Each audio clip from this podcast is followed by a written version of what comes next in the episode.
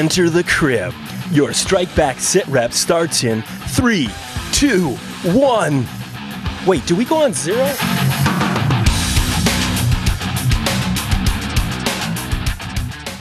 Welcome back, Meebers, for your episode 7 sit rep. We are excited to have you guys. Warning, spoilers ahead. Now you know.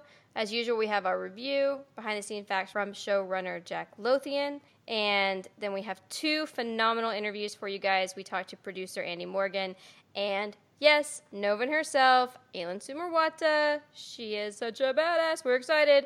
Before we get started, we want to introduce you guys to the 3rd Strike Back Crib admin, Kim. We are so excited that Kim is joining us today. Kim, say hi.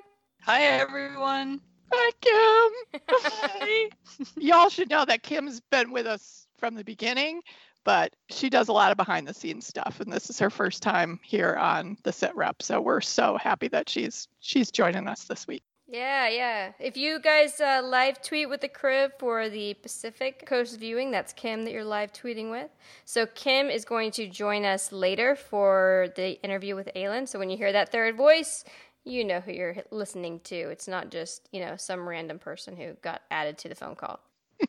Before we get started on the review, we have to tell you guys, when Jack sent us the behind-the-scenes facts to share with you for this episode, the very first one he sent, I was like, we have to share this before anything else because this is the best behind-the-scenes fact ever, because this is something that we 3 talked about early on when the show first started. We were like, why is it Strike Back Revolution? That's a stupid name. It never has a name in the US.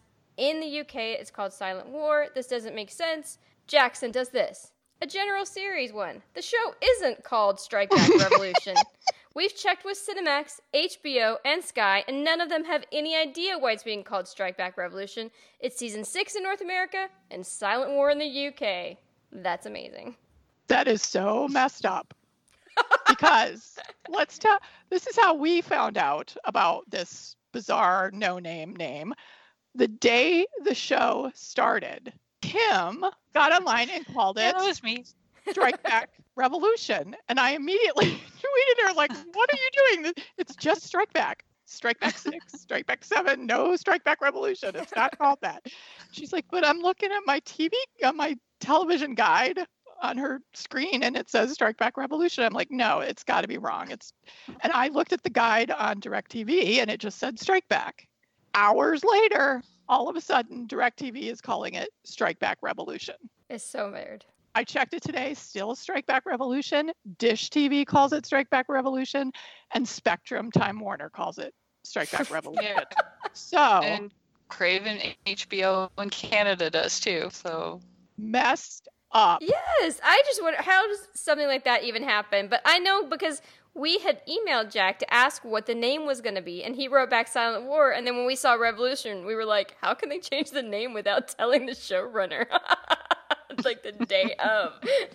Surprise. So we've always hated that name, so we are never calling it that again. Yeah, exactly. We're just going back to Strike Back. Yep, precisely. So we have more behind-the-scenes facts for you we will share in our Jack's Facts segment, but we had to share that one right away because we just thought it was so great. So, now, episode 7. Deb, what did you think of the episode? I loved it. I thought it was a terrific episode 7. Episode 7s are always really important to set up what is usually the best episode of the season, the sort of the episode where everything starts to come in line and plots start to make sense and things start to go awry. And episode 7 usually sets that up. And I thought this did a fantastic job of setting up what's usually the best episode. I mean, episode 6 was played out like an episode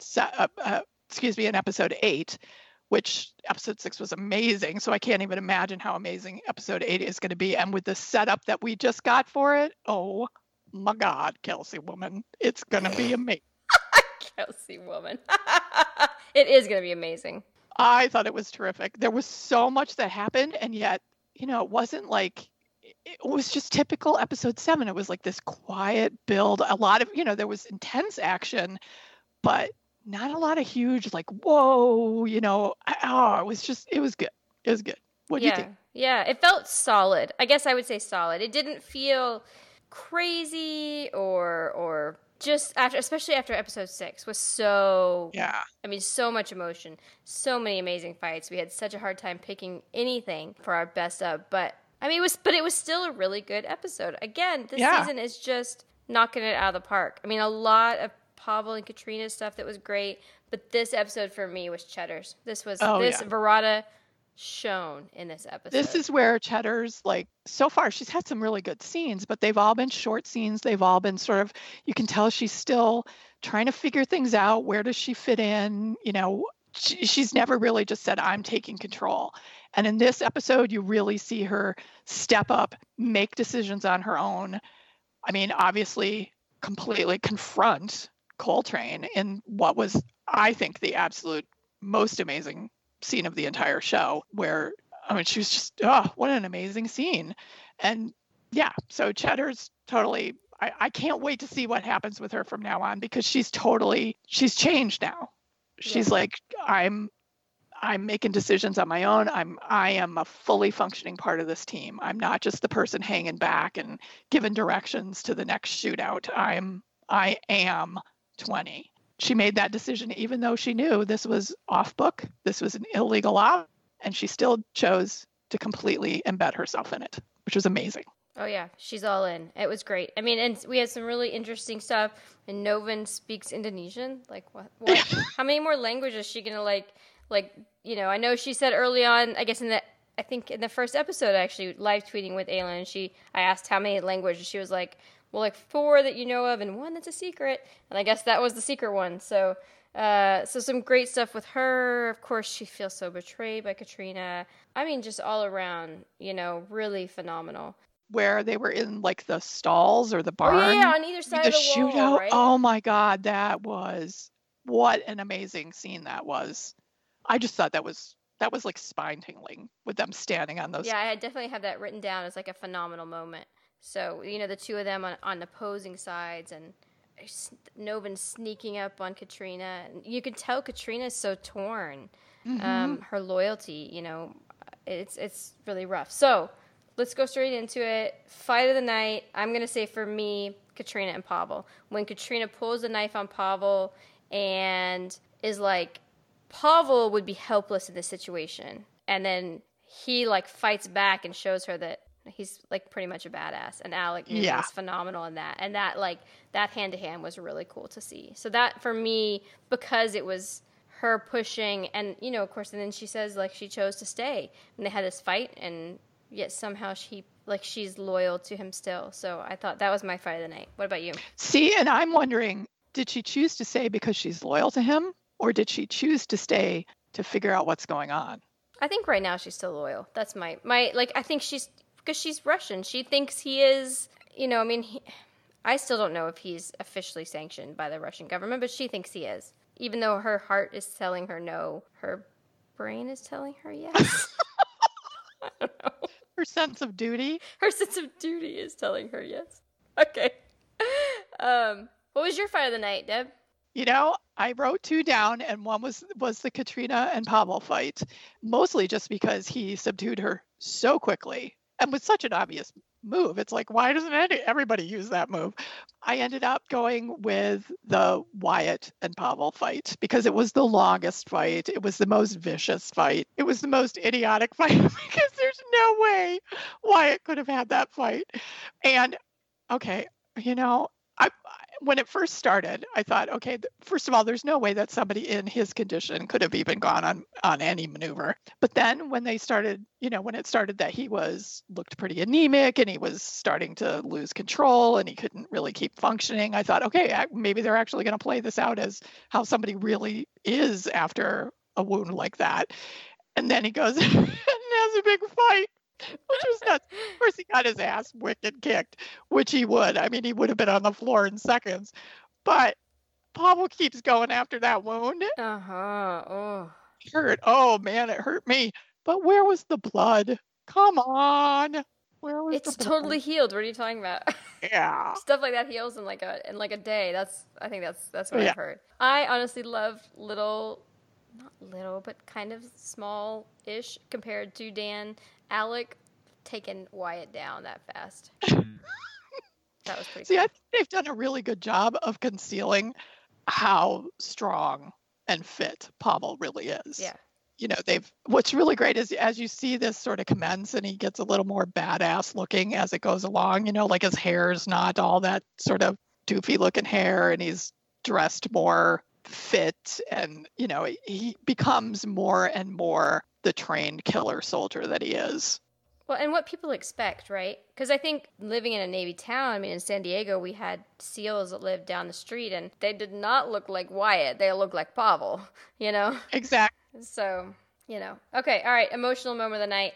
I'm going with Coltrane and Cheddar's. That was a phenomenal scene, absolutely phenomenal. Cheddar's feeling very betrayed and really angry, and yet, you know, stood her ground and let Coltrane know that this was her responsibility. She wasn't just going to sit there and be meek little Cheddar's, which she's never been meek, but she's always sort of questioned herself. But so I thought Cheddar's was great, but Coltrane, oh my God, Jamie Bamber was amazing.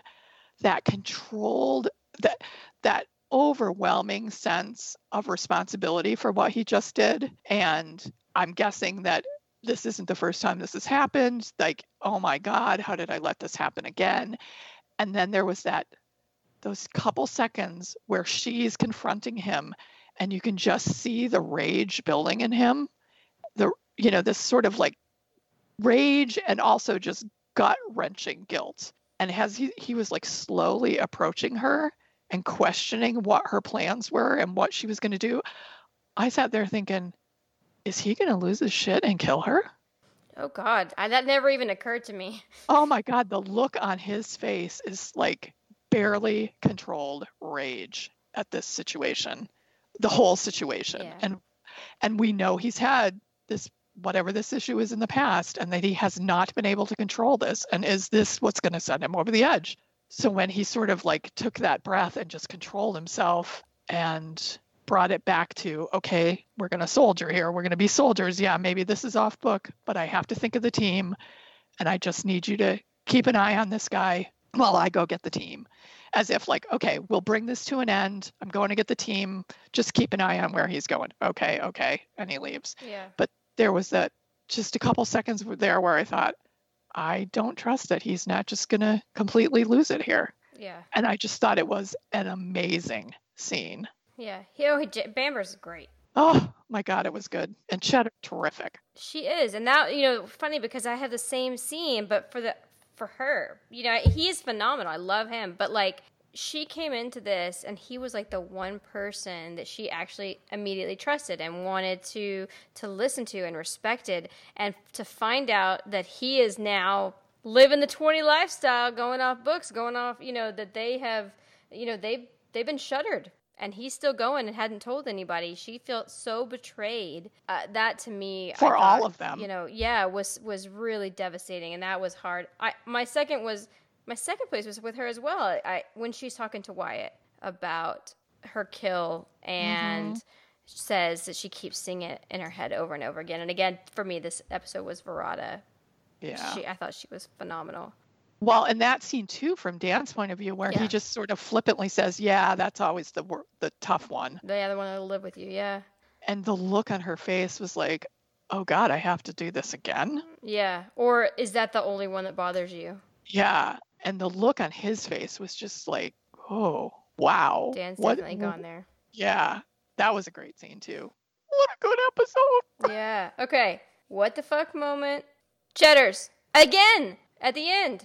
Yeah. Who the fuck has Cheddar's? I mean, it's got to be Pavel, right? But he puts his. Yeah. That's all we see is like she sees him, and then like sees. I mean, she didn't see him. She sees the nuke. She's attacked.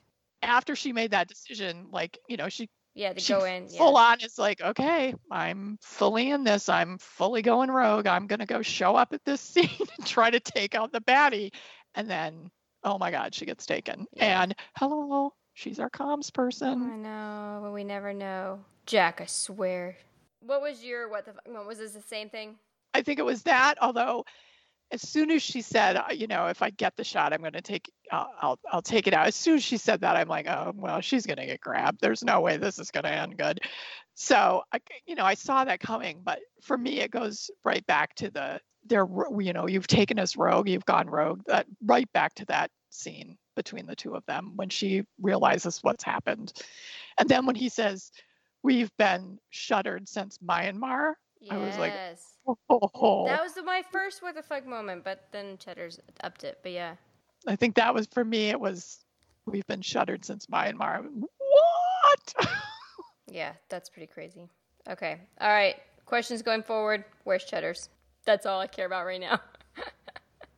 Where's Cheddar's? I also want to know who this Aldo dude is that he's the Colonel Aldo. Why? Who are these military people that are going to execute our 20? And why are we doing all this in a mall? Like, what?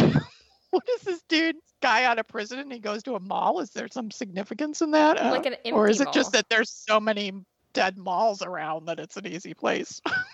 I don't know. Seemed like an odd sort of, yes, it's closed down, it's abandoned, but to do this all right out in the middle there was kind of like, wouldn't you find someplace secluded and not so that was open? A weird one. Yeah. So is there significance to why he's doing this in a mall? But yeah. It really was. It was Cheddar's for me. Yeah. Okay. All right, guys. Coming up, Andy Morgan, Aylin Sumerwatha. 3, 2, 1. We've got Overwatch. Jack's Facts coming in. All right. Welcome back, Meebers. It's time for your Jack's Facts. Exclusive behind-the-scenes stuff from Jack Lothian. We love you, Jack. The director, Mark Everest, originally came to us as a second unit director. He shot the Wyatt under the bridge sequence in episode 4. He did such a good job we offered him an episode. Originally, he only flew out to Malaysia for a few weeks and ended up staying for months. I hope he got more luggage. The director of photography is Tim Palmer, who also shot episodes 3 and 4, which are my favorite visually. They're absolutely gorgeous. Way to go. Totally gorgeous.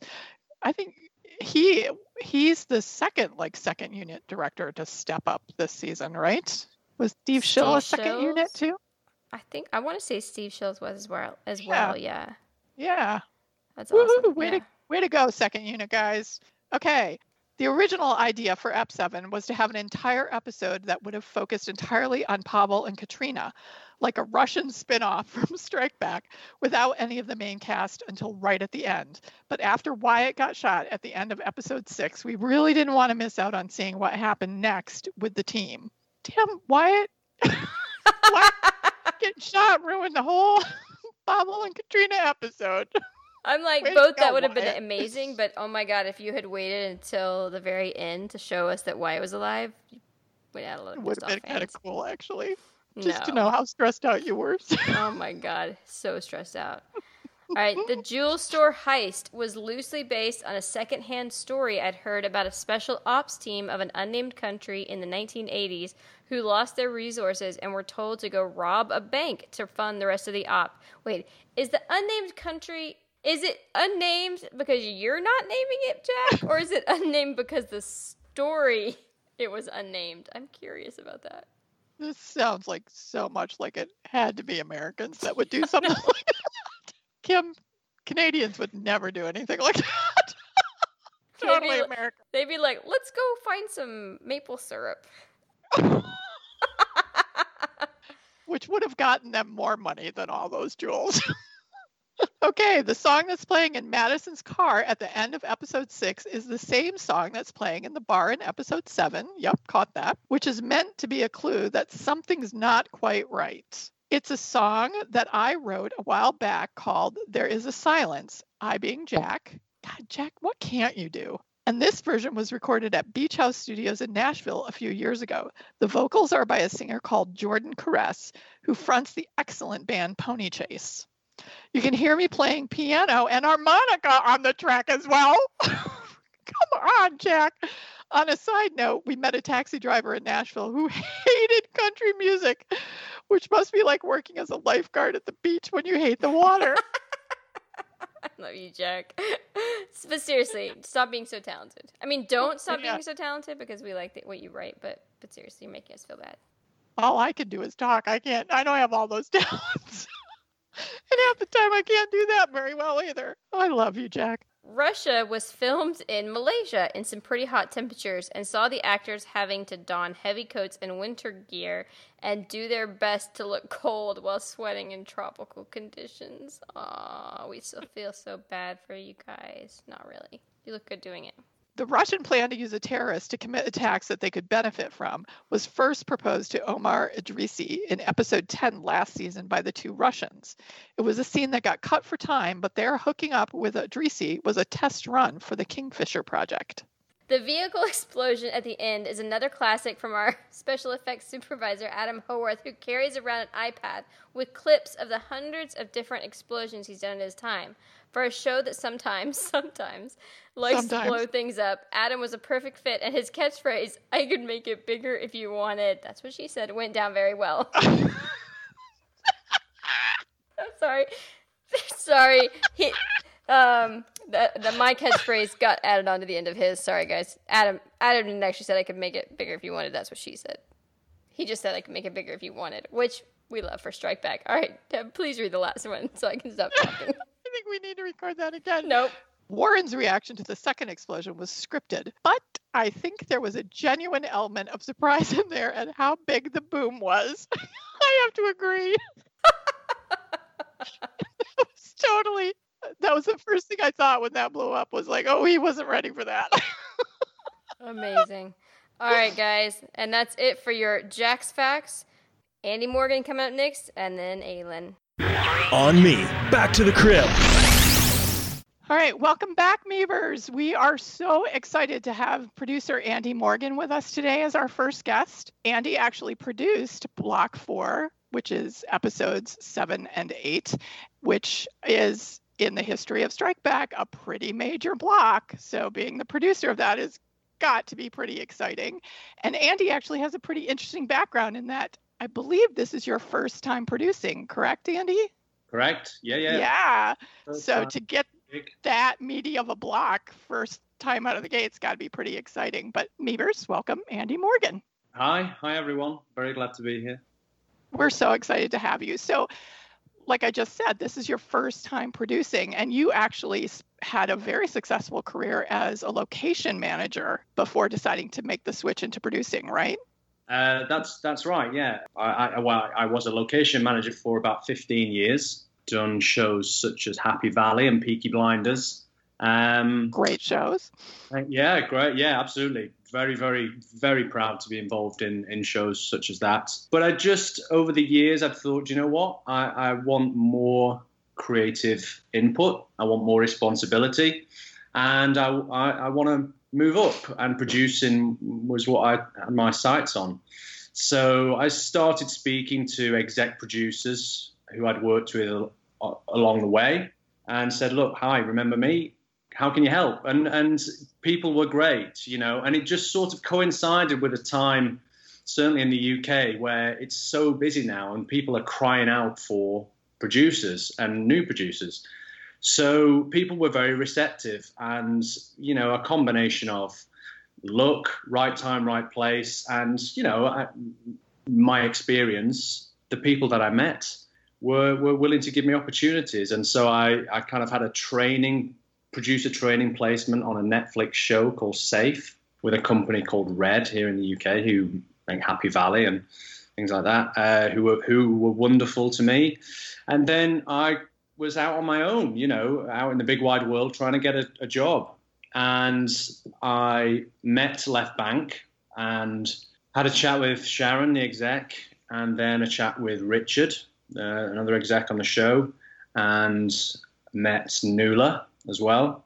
And then a week later, I got a call, do you want to do a block? I was like, oh, wow, God, really?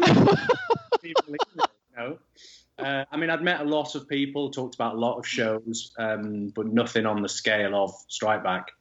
So to be offered that as a first gig, you know, it could have been something small. It could have been a, you know, a kids show or something, or, you know, a half hour thing or whatever. Not, you know, and that would have absolutely been fine, but no, you're going to Malaysia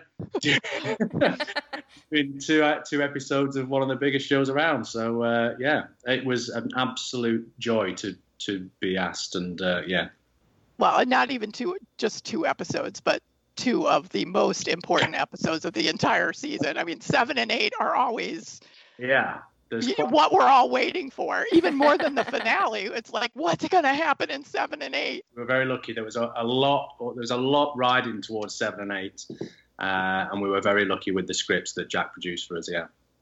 Well, they're great episodes, and we're airing this after episode 7, so you can't go into episode 8. But tell us, okay, I won't say anything. Tell us what a typical day as a producer is like, because I think fans just see all these names scrolling by on the screen, and they, you know, like here's the 7 executive producers, and here's the producers and directors, and you know, they're familiar with maybe what Jack does as the showrunner, writer, and what's, you know, what a director does, and obviously what the actors do.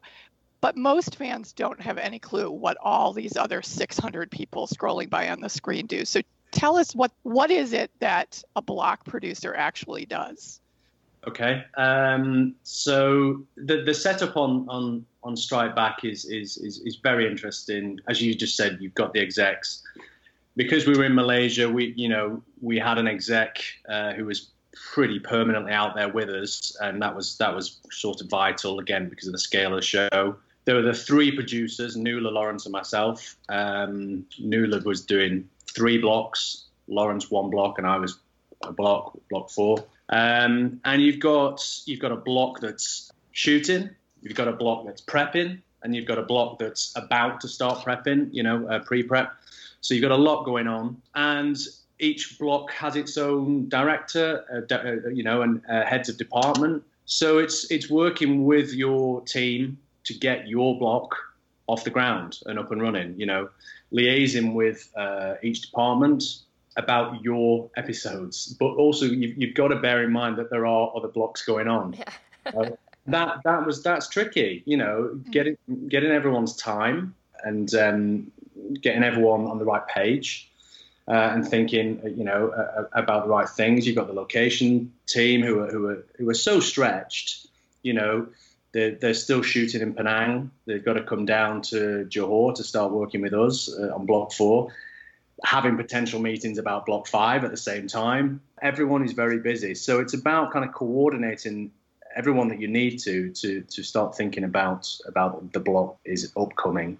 Myself and my director, Mark Everest. Mark Everest was doing some second unit on earlier blocks, given the opportunity to direct Block 4, which I was over the moon about. He was such a great guy. So Mark and myself were in Johor much earlier than everyone else, and we just set off, started looking for locations ourselves, because as I said, the location team were very stretched. And given my background, I just said, look, give us a car and we'll go out and we'll look for things ourselves. You've got to hit the ground running. Time is so short. And Jack is very, very busily writing the scripts. So we've got to there was a situation where we'd go out and find something really cool and suggest it to Jack. What about this? And he just got, great, give me more, any ideas you've got, things you can show me, then I can write around them, So there's quite a few locations in EP7 that myself and Mark found, and then sort of said to the location team, right, just get permission for this, because this is absolutely great. And Jack was really keen on that as well. And Johor was so rich in terms of what it offered us. But the American bar at the start of 7, that's in downtown Johor. But we found this bar where we were just like, this, you could be in Texas. This is absolutely amazing. It took very little for the art department to make that look truly American, The phone box. Oh, yes. The phone box, with the cityscape behind. Uh-huh. Yeah. Mark and I found that, and took a photo, and that's our favorite location from the episode. That's funny, because I actually made a note of that watching it. Thinking, did they have to actually build a fake phone box, or did they actually find a payphone somewhere? Found that next to the train track, and we just fell in love with it. And we gave the idea to Jack, and he absolutely ran with it as well. He loved it. And then that was actually day 1 of the shoot, and we had 2 opportunities with that train, because that's a live railway line. mm-hmm. knew we had like a train at, 10 o'clock and a train at 12 o'clock and that's it, That's funny. So we rehearsed the camera movement and everything and, we had someone up the line going, train! And it was perfect timing from Alec. Newman. Sorry, I wasn't getting his name. Pavel. Or whoever he is. Exactly. So perfect, absolutely perfect timing as well. So that was an amazing scene. The jewelry store, great. We found that. I mean, that was an empty store that we dressed, but we wanted it to feel like it was an upmarket place. And then the mall. The mall, which was actually like a 10-minute walk from our hotel. So awesome. The hotel where most people were staying, that mall was a 10-minute walk. So we could walk there in the morning and walk home, which was a pleasant thing to do. Yeah, that was great. What else? Oh, Russia, Saratov. Yeah, we found that. We went, well, how do we... So we've got America and we've got Russia all in downtown Johor. Finding Russia was quite a big tick, and we feel it really worked. Oh, yeah. We dressed it with snow, which the local crew found just bizarre. Oh, really? They've never seen snow. Exactly, yeah. Never seen it. And I mean, but even to us, we're in sweltering heat and we're putting fake snow down. This just is such a strange thing. And it was so hot, even at night. We shot a lot of that, obviously, at night. But it's still hot, and in the building, we had to create some cold rooms for the artists, because they were all wearing big coats, and they did not need big coats because it was... yeah. So as a first-time producer, I keep, in my head, I'm like, strike back. I mean... Did you, having been a location manager and seeing, this happen behind the scenes for so long, did you went in and you were like, oh, I got this. I know exactly what to expect. Or were you like, oh, my God, this is so much work that I. Oh, no, absolutely not. No, I didn't take it lightly. I mean, yes, I've been on shows of a certain scale, Peaky Blinders being one. So, something like that. That's a big show. But you're right. I was only in the capacity as location manager. So... Yes, it was daunting, very daunting, going, especially also traveling halfway around the world to do it as well. If it had been somewhere in Manchester, which is where I live, that would have been a lot less. So being away from home, yeah, it was daunting, but thankfully the whole team who were already out there, cast and crew, were so welcoming and so encouraging and, were really wanted me to do well. Everyone out there wants the best for the show. And I got lots of help from people, Nuala and Lawrence and Jack, and very helpful. And everyone understood the position I was in, as first-time producer. So it was great, I couldn't have wished for a better first-time experience, and I learned a hell of a lot from doing it.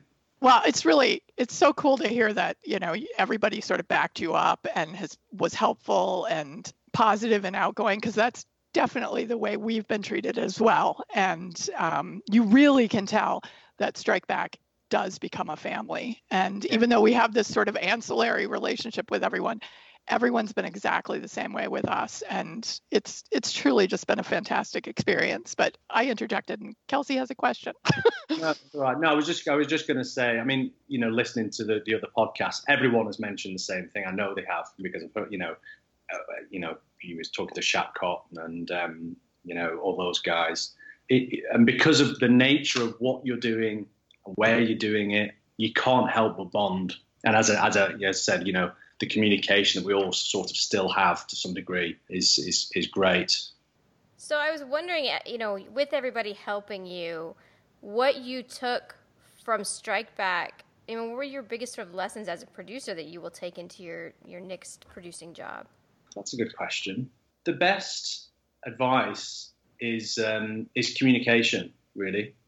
Communication is absolutely key, both up the line and down the line, As long as everyone knows what we're doing, at least what we're meant to be doing, how I'm meant to be doing it, that's key, really. And anything's possible.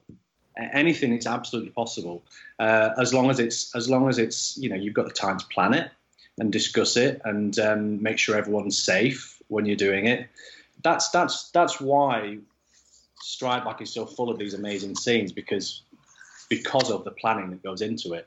You know, I've heard the other people talk about that sort of thing. You know, you can't rush a show like Strike Back. You know, there's lots of parameters that, you know, we'd all want more time for things. Everyone thinks very carefully about it, and no one would go into anything without it being properly discussed and planned thoroughly and safely. So communication is key amongst all the departments. And as soon as any time that there is a weak link in there, that's when the problems start to happen. So, you know, to have like regular meetings with the departments between the HODs and their kind of number twos, make sure everyone's on the same page. That's really the best advice. I mean, you know, that I was given, but also that I kind of actioned and would take on moving on to another project, you know. Was lucky enough to find an article online about the training program that you went through, which was fascinating, by the way. And in that little article, you talked about having 3 areas of concentration that you really wanted to learn about before you went into really actively being a producer. And one of those was script development. I found what you talked about in that article really fascinating. And I'm wondering how confident you feel in that now and what you learned while working on Strike Back in terms of making that area of your producing better. Sure. Okay. So thinking back to the article you're talking about. So when I was speaking to execs about wanting to produce, yes, I identified my weaknesses, I suppose, or not my greatest strengths, to put it a better way, would have been working with scripts. And by that, I mean in terms of story and character, because as a location manager, you know, I would break down scripts in terms of, you know, location and logistics, and they become this sort of technical document. I meant instantly focusing on that, whereas as a producer, you've got to sort of take that on board, but you would have the location managers help you with that. You know, producer, you're thinking more about character and story and tone and everything. The second was working with artists, because again, as a location manager, I don't really care. I just cared where they would be, you know, they would be, you know, and find great locations for them. And then the third was post-production, which has absolutely been my favorite aspect of the show, you know. So going back to your question, it's helped enormously, and especially working with someone as such a great writer as Jack, who was very generous in his help when it came to the scripts. I mean, all the producers were encouraged to give script notes for all the scripts, and so seeing everyone's contribution to that, you know, help shape the scripts, that was very useful. I have to say, Lawrence Cochran, the Block 2 producer, he and I became good friends, and he was very helpful to me. And my knowledge and skills towards scripts really developed, you know, quite rapidly on Strike Back. And I'll be eternally grateful for that. And, you know, moving forwards onto other projects, I feel a lot more confident now as a result of the process. The only way to learn is sort of by doing it. You know, you can go on all the courses that you want, and I have done. You know, I've sent myself to the National Film School and went on script editing courses, and that's all very well and good.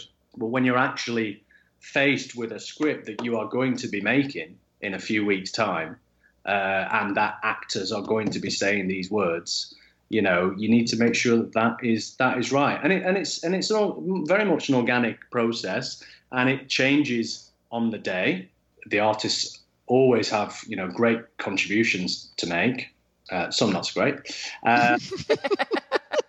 And, you know, you've got a fantastic script supervisor on Strike Back, Tessa, who is just so invaluable with her knowledge of the show.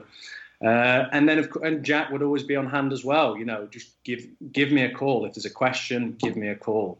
and he was always on hand to help out. And then of course it also changes in the edit as well. You know, for various reasons, a scene needs to be changed, or the structure of an act might need to be changed, or you cut a scene but that means you have to add a line of dialogue in the previous scene to make up for that, or and again, that's an ongoing process. It's organic and it starts to shape the show in slightly different ways, or certainly the episode in different ways, but obviously all for the better. So that's what I mean going into the editing process. It was just fascinating how much a script can actually be changed after it's been shot, while still keeping the integrity of what we did shoot, but just crafting it in such a way that it becomes even better. Was brilliant. And how much control as the producer do you have in the post-production? So if you get to ADR, you get to editing, and they want to do something that you really think I don't think that serves the scene very well. How much control do you have over that versus the editor? I mean, it's a very much a collaborative process, but certainly on Strike Back, obviously Jack has a lot of say what will end up on the screen. But, myself, Mark, my director, we had two wonderful editors, Crispin Green and Mike Phillips, very much collaborative. And then you've got the exec viewings, of course. You've got HBO viewings. You get notes from them. So there's a lot going into it. And I'm just a producer of my experience, just playing a sort of small part in it, to be perfectly honest, but very glad to be there. I'm very glad to offer opinions. When I watch the episodes, there are certain things there that I know are definitely my contributions and the things that I fought for in the edit. Like we've got to keep that. But there are other things that I'm not overly happy about. But you choose your battles, and that's fine. That's absolutely fine. That's all part of the fun, part of the process. So I'm curious, when you talk about post-production and shaping the script, can you give us an estimate of how many hours of film you have to go through, or the editors have to go through, to put together like a 50-minute episode?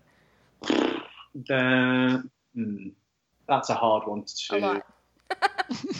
A lot. The first cut. I mean, the day that we start shooting is the day that it starts being edited. So we're out in Malaysia. Mike for Ep 7, Crispin for Ep 8. So they are back in London and they are getting the rushes sent overnight, and they start, putting it together. And then we would get a first cut through, and the first cut is usually, way over in length. But everyone knows that. That's part of the course. And what we were aiming for about 45 minutes. Yeah. But we had a sort of 2-minute window, like between 44:30 and 46:30. So it's like we need to try to get it through, to that. But with episode 8, there was just so much good stuff in there that we were really struggling to get it down. I think we just couldn't get it below like 49 minutes or something like that. We're okay with that. Of course, but it's just we have. There's no negotiation. It has to come down. And so at that stage, just shaving a bit here and shaving a bit there, that's just seconds. Mm-hmm. So you have to think of drastic ideas. You have to come up with big ideas. And, you've got to start killing babies, which is an awful phrase. That's honestly how it feels. We've got to start killing babies here. So that's what you start doing. But eventually, as I said before, with the collaboration of everyone, once you put these ideas out there, people go, okay, yeah, I've not thought of that, but I see what you're getting at and I see how that could work. And maybe if we just tweak a line previous scene, then that makes this big change that we're going to make work. But by a big change, what we've done is we've suddenly lost a minute, which is just enormous amount of screen. Yeah, that's a lot in Strike Back, especially for an episode 8, which this episode 8 coming up, there's a lot that happens. Yeah. It's a great episode. Absolutely full to the brim. We've got the big shootouts, the big fight sequences, the bowling alley, let's not say more than that. And the bowling alley is just absolutely, I think it's like, should be like strike back legend in terms of that fight. It is just incredible. I mean, the amount of times I've seen that fight, but every single time I'm just like banging the table, like going, go on. Oh, Meebers, you're going to love it. So exciting. I mean, I'm purposely not saying who's in it, but it's so great. And everything about the mall, because the literal scale of the mall, you know, and to navigate through this location, you know, story-wise, took a long time. It kind of, you know, you didn't want to cheat the audience into seeing this incredible structure, this massive cathedral-like structure. You know, we want to see it. We want to see all elements of it. We want to see what's in there, which I think you do. And then the big kind of stunt at the end. Yeah. Feels weird I'm not allowed to talk about it. Well, that one Paul Shapcott did tease a little bit. Oh, yeah. So, yeah. So we know it's Novin, and it's like a big, yeah, it's pretty impressive. Yeah. That was when we had the idea for that. I mean, Jack started talking about the Atomic Blonde. Yeah. And so you watch that and think, wow, okay. Could we do something like that in here? And as Shapcott described, that took a lot of thinking about. As he hinted, he said we lost the location at one point, and then we went back. And so, but to get that right, and you know, Alan, of course, wanted it to look right as well. She really, really put a lot of work into, you know, making sure that her elements looked right, and she wanted it to go well. So that took time, and. So episode 8 was absolutely packed full because, as you know, we play around with time a little bit. Mm-hmm. You know, with Coltrane, that's what's happening here, which Mark and I totally embraced when Jack started telling us about that. Absolutely, it's a bit unusual for that as format wise for a strike back episode, but we absolutely ran with it, and I think the payoff, when you see the end of episode 8, is absolutely worth it because it's such a jaw-dropping moment. Yes, and something that we really, really worked on. You know, that was really, really important to everyone that we got that right. The moments at the end of episode 8, and we think we have. Oh, it's fabulous, absolutely fabulous. Yeah, and truly, you know. As fans, we can't stress the importance of episodes 8, the 8s enough, because they really are just have always been the meatiest and the best episodes of the season. And this episode 8 absolutely lives up to all of our expectations. It's a fabulous block and a fabulous episode. That's really great to hear. I'm glad that you like it. I hope everyone else does as well.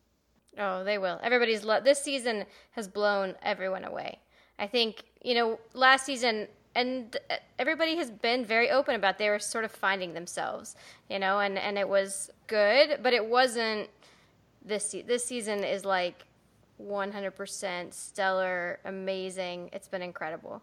Yeah, I think everyone felt that the ante had really been upped in everything that we were doing. You know, as I said, you know, the fight sequences are just, you know, sort of feel like another level, and especially like the kind of guest villains that have come in to have these, you know, these fights with the stunts that have been throughout some of the explosions. I mean, the explosion at the end of Ep 7, you know, so we have the prison van crash. Yeah. Wow. That sequence is wonderful. And then after, you know, with the Komodos, and we're firing, the Komodos firing, and then Warren drives towards them and jumps out. That's just so great. Possibly one of the biggest explosions that Strike Back has seen, although I think Block 5 may have had a bigger one. Just hinting at something there. That explosion was absolutely incredible on the day. You know, Adam, the SFX team, and his team put a lot of work into that. So Adam, I can make it bigger. Yeah, that's what Jack said. His catchphrase is, "I can make it bigger." That was so hot. It was so hot, and you know, I was very I was very worried about how close Warren was to that explosion. Well, you can tell his reaction is genuine when that second explosion happens. Really, like, what? I mean, there's part of me that looks at his face and thinking, is he acting there, or is he? Yeah, that definitely looked a little genuine. We wanted to ask you, I mean, as a producer, you're kind of, you've got your fingers in all the pies. You know everybody, what's going on. Can you just tell us some fun stories about working? What are your favorite sort of stories that you can tell us about working in Strike Back? What are my favorite stories? Well, it is, as everyone has said, you do feel like you are in such a great team there and part of a family. And every day is a big day. It really is a big day. And so when you turn up for the day of the explosion, there's sort of this excitement, in the air, because you're aware of all the conversations that have gone on and all the meetings that have happened, and the drawings that you've seen, the photos that you've seen, and the plans that you've seen, and then for you to be there on the day and oh my God, this is actually going to happen today. We're going to do it today. We're going to blow that thing up, blow that thing up, shoot that thing, kill that person, whatever. Jump off that thing. It brings a smile to your face. It really does, and that's what's great about what we all do, about making TV dramas and films and what have you. But I definitely think there's something particular about Strike Back. It's unlike any other show, as has been echoed by everyone working on this. There's just an enormous sense of fun about it, but that everyone takes their job very, very seriously because they want it to go so well and look so fantastic. But when you pull it off and you get back in the bus and you're driving back to the hotel, like, I can't believe what we've done today. Just genuinely can't believe, and we're going to do it again tomorrow, but in a different location and blow something else up. It's great. Yeah, it's definitely a show where just watching it that everybody loves what they're doing and that the fun is coming out of that hard work that is so evident on the screen. Yeah. Rest assured that fans appreciate every precious minute of this show and can see what goes into it. And it's across the board, cast and crew. I mean, the cast, as I said, I've not really worked with actors before, in the same capacity. But those guys, Aylin, Dan and Warren, and then, of course, Jamie and Yasmin and V, they're just so dedicated to it. It's wonderful to see their dedication and the hard work that they put in. It's like they are soldiers. So that was really inspiring to see them. And they were great. Again, they were really great with me as well, in terms of talking about, their character and any issues that they had about certain scenes or whatever. And we talked them through. So they were wonderful to work with. Yeah. About Alec and Yasmin, the Russian crib scene. So they were, I mean, their Russian is brilliant. Alec and Yaz's Russian is but in Seven, they've got the scene where they go into the crib and then they have an enormous Russian dialogue scene and then a fight, mm-hmm. And that's very, very labor intensive, to do that whilst speaking authentic Russian as well. And we were all very concerned about it, in particular them too, because their dedication to it. We flew a Russian dialect coach out to Malaysia who they'd been working with over Skype, a guy called Fabian. And he came over to Malaysia and was working with the guys, and it looked really, really nice guy. But that scene was scheduled in the very last week of the shoot so that they had the time. So they would learn it with him and then they would have it and they could practice. And then maybe we'd bring him back out for the day of the shoot. But again, this is 4 weeks away. Yeah. And then day one of the shoot, there was a production issue, which meant we had to pull that day forward from the very end of the shoot to day two. Oh my God.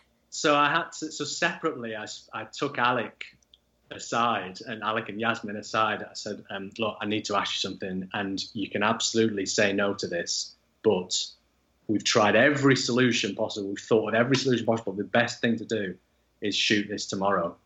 What do you think? And they both went, let's go for it. And it was just fantastic. And I was just like, oh, God, thank God. You know? Because we literally had nowhere else to go. We were like, what else on earth are we going to do here? And they were like, yeah, let's go for it. But thankfully, because we also had Fabian, because he was still there. They were like, well, he's here. He's right next to camera. Let's do it, you know. So, yeah, it was great. It was great. But that was, you know, a big ask of them. Please shoot this enormous dialogue scene in Russian and have a fight. And that was my fight of the night for the episode. I love that fight. Right. Oh, good.